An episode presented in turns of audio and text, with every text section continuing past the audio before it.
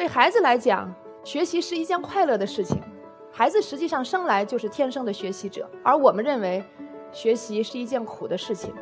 每天孩子其实在关注的是关注自我，我们每天在关注的是公用。真实的教育其实都是安静的，一个安静的环境才有可能有好的教育。大量的家长是焦虑的服务购买者，大家希望通过委托的方式找到好学校、找到好机构、找到好的课程，去把孩子委托出去。但实际上，我们需要的是家长变成终生学习的同行者。教育不仅应该是为美好的生活做准备，教育本身就应该是美好生活。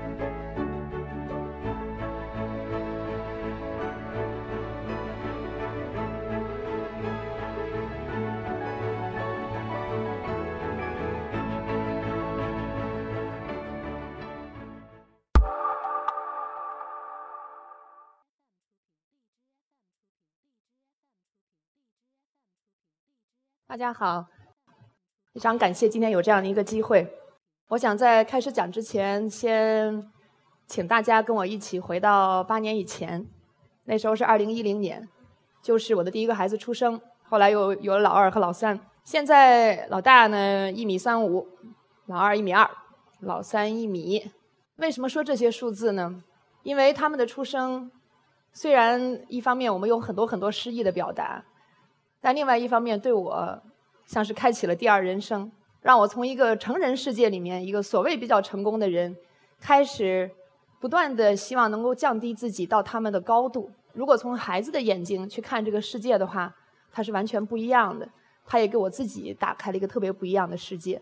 所以今天我想给大家分享的题目就是一米高度看世界。当你从孩子角度看的时候，其实你会发现，我们这个世界挺奇怪的。讲讲我们这个奇怪的成人世界，有的时候在这样的会场会你让你有一个错觉，好像很多人都在做正确的事情，但我觉得实际上并不是这样的。我自己工作里面接触的大量的年轻人是迷茫的，是不知道自己这这一生他的价值是通过什么什么样的路径来实现，他应该去做什么。我接触的大量的家长是焦虑的，这可能是我们中国人熟悉的高考的时候的场外的场景。可能如果讲到国际教育、国际学校，大家可以讲到很多很多做的实践的事情。但是如果放眼中国，我想大家都可以不可避免的看到我们弥漫的焦虑。如果讲到教师这个群体，虽然我们称他们为园丁，是人类灵魂的工程师，但实际上大量的教师是疲惫的。这是2016年搜狐教育做的一个调调查访谈，问到所有的老师是不是还希望自己的孩子做教师？可悲的是，在中国大概只有百分之十的教师是这样想的。所以，当你往后退一步，不光看自己的孩子，来看我们中国，看我们这些年的发展和变化的时候，你就会想：我们的教育怎么了？我想，如果回答这个问题，也请大家允许我还是回到一米的高度来看。我讲，如果我们比较一米的世界和一米七零的世界，暂且以为一米七零是我们成年人的平均身高。孩子每天问的问题是什么？是为什么？我们成人问的问题是考什么？孩子关注的事情是。玩儿，成人基本的回答是：玩儿有什么用？对孩子来讲，学习是一件快乐的事情。孩子实际上生来就是天生的学习者，而我们认为学习是一件苦的事情。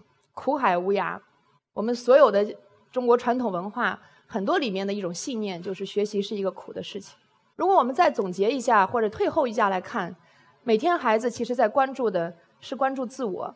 而我每我们每天在关注的是公用，这些事情加起来，你就会想，我们是不是长到成人之后，长到一米七零的世界之后，就把这个世界倒过来了，颠倒成他本来不应该的样子？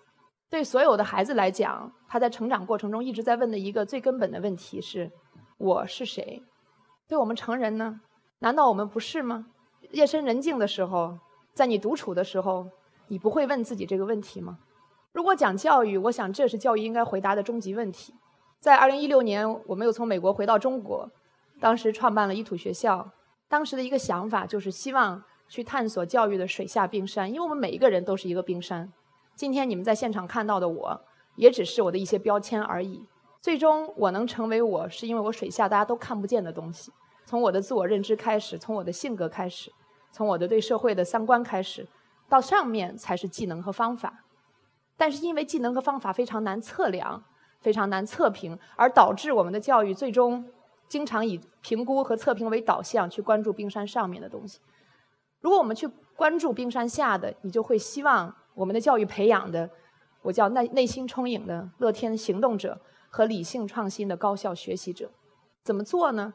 很多人在讲个性化，其实个性化非常简单。如果用一句话讲，个性化就是去激发和保护每一个孩子的内驱力。所以，当你放到一米的身高去看这个世界的时候，你会发现，其实有几个关键词。我觉得越来越清晰的四个关键词，对他们来讲，首要的是真实。孩子的世界是真实的，成人的世界是慢慢的一层一层的装上伪装的过程。第二个是亲密，第三个是平等，最后一个是安静。真实的教育其实都是安静的，不是说孩子不跑不闹，不再欢笑，他们当然是在，但内心是安静的。一个安静的环境，才有可能有好的教育。所以我说，其实我们屋外的世界并不是我们想的这么美好。这几个词说出来，实际上在现实的世界里面是少数派。所以你可能会问，这个大体系不是这样的，改变这件事情非常难，理念大家都明白，我做不到。那我们就想，如果我是孩子怎么做？我如果是孩子的话，我就会想，如果这个不好玩，我就换一个玩法。所以我们想做的事情是能够构建一个可复制的小生态。这其中做几件事情，第一个是以儿童为中心的教育。其实这个核心只有一点，就是让成人蹲下来，在孩子的视角看问题。在课程上，其实因为我自己过去十八年有一半以上的时间在国外学习和工作，我觉得中国现在需要的是基于中国的课程体系的国际化。这个所谓的国际化是一种全人育人的方式，这样的一条结合的道路实际上是很难走的。但是有很多类似的同仁在做这方面的尝试。我们也是希望能够在融合的方面去把两方的结合能够做得更好。另外一个就是一直以来的教育的智慧，陶行知讲的社会即学校，其实最有效的学习经历都是在实际的经历中产生的，让孩子去接接触真实的生活。最后，其实最真正的快乐学习，并不是说孩子在玩儿，大家经常有一些误解，觉得你们太宠孩子了。但实际上，真正的快乐来自于全情投入。一个孩子这样讲他的学校，他说我。为什么妈妈你们要不放暑假，而我们要放暑假？这件事情不公平。所以我刚才开头讲了，其实学习是快乐的，孩子本身是喜欢学习的。我们需要做的事情是让这件事情发生。然后讲到第二个成人群体，就是教师。如果没有内心充盈的成人，何来内心充盈的孩子呢？但是教师的培养又是一个极其有专业度和复杂的事情。所以过去几年里面，我们一直在用一个全面的能力模型去定义教师。把教师作为领导者来培养，我一直在有很多商业的经验，所有的商学院都在讲 leadership。实际上，我们一个教师站在三尺讲台，他就是 leadership 最好的展现。他需要的能力完全超过了只是教一门数学或者语文。但是我们对他们的全面的培养，如果跟商学院相比，那又是差得太远了。我觉得可能从这方面，我一点跨界的经历可以做这方面的融合，能够把教师作为一个全面的呃职业成长的一个支持和培养。第三个群体讲家长，大量的家长是焦虑的服务购买者，大家希望通过委托的方式找到好学校、找到好机构、找到好的课程，去把孩子委托出去。但实际上，我们需要的是家长变成终生学习的同行者。所以在家长的社区和课堂方面，我们做了大量的努力，有每每每周一次的直播，我们有线上将近一万人的家长学校，我们有有各种各样的课程体系，希望更多的家长加入我们，作为终身学习的同行者。最后是社区，这是我特别喜欢的一句话。他说：“什么是学校？学校其实就是应该是比家大一点的地方。所以，一个九千人的学校、一万人的学校，它已经不是学校了，它是工厂。我想，我们中国人骨子里面的文化，实际上是村落的文化。在现代的世界里面，这已经是力物理上不可能的了。但我想，这种虚拟的文化是有可能的。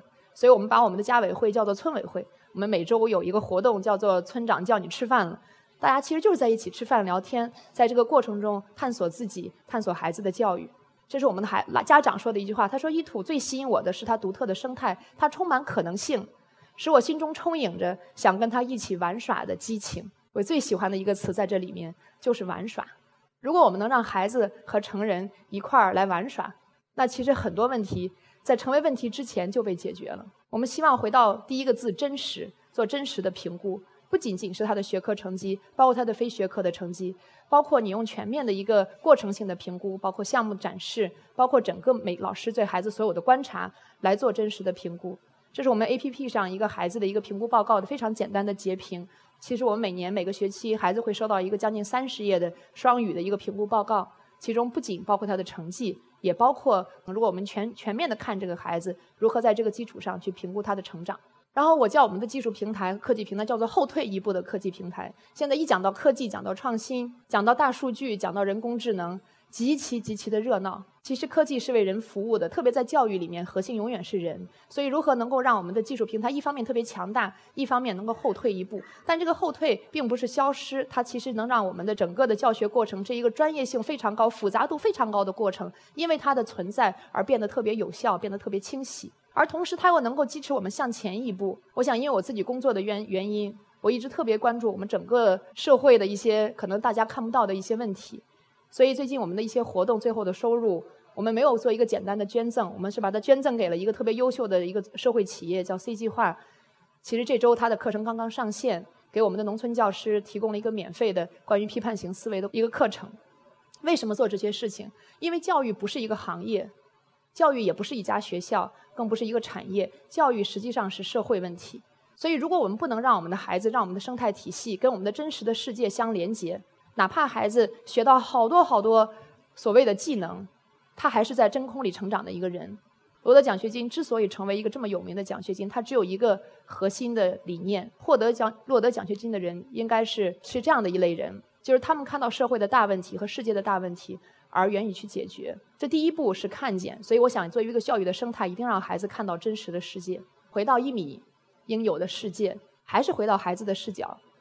我想，我们所有的成人都有这样的一种，或者有这样的一种义务，去给孩子创造一个他们应该有的世界。这个世界应该是什么样的？我觉得应该是这样的，它应该是一个理想的生态。能够有很多优质的人愿意进入基础教育，而因为他们的进入，使得社会的先进认知可以和基础教育相连接。因为基础教育它培养的是我们社会的未来，所以这种孤立、这种割裂，怎么可能去培养更好的社会未来呢？那如果有了这样的一种一样的这样的一个人才的进入，你就会有一个赋能和成全的体系，因此就会有更好的一个健康的生态，你就会有更多的优秀人才来进入教育。我想，最终他想实现呢，还是最开始我们提到的那四个词，就是真实、亲密、平等和安静。这样的生态有人做到吗？有。大家如果关注教育，现在的北欧的教育，特别是芬兰的教育，非常受全世界的推崇。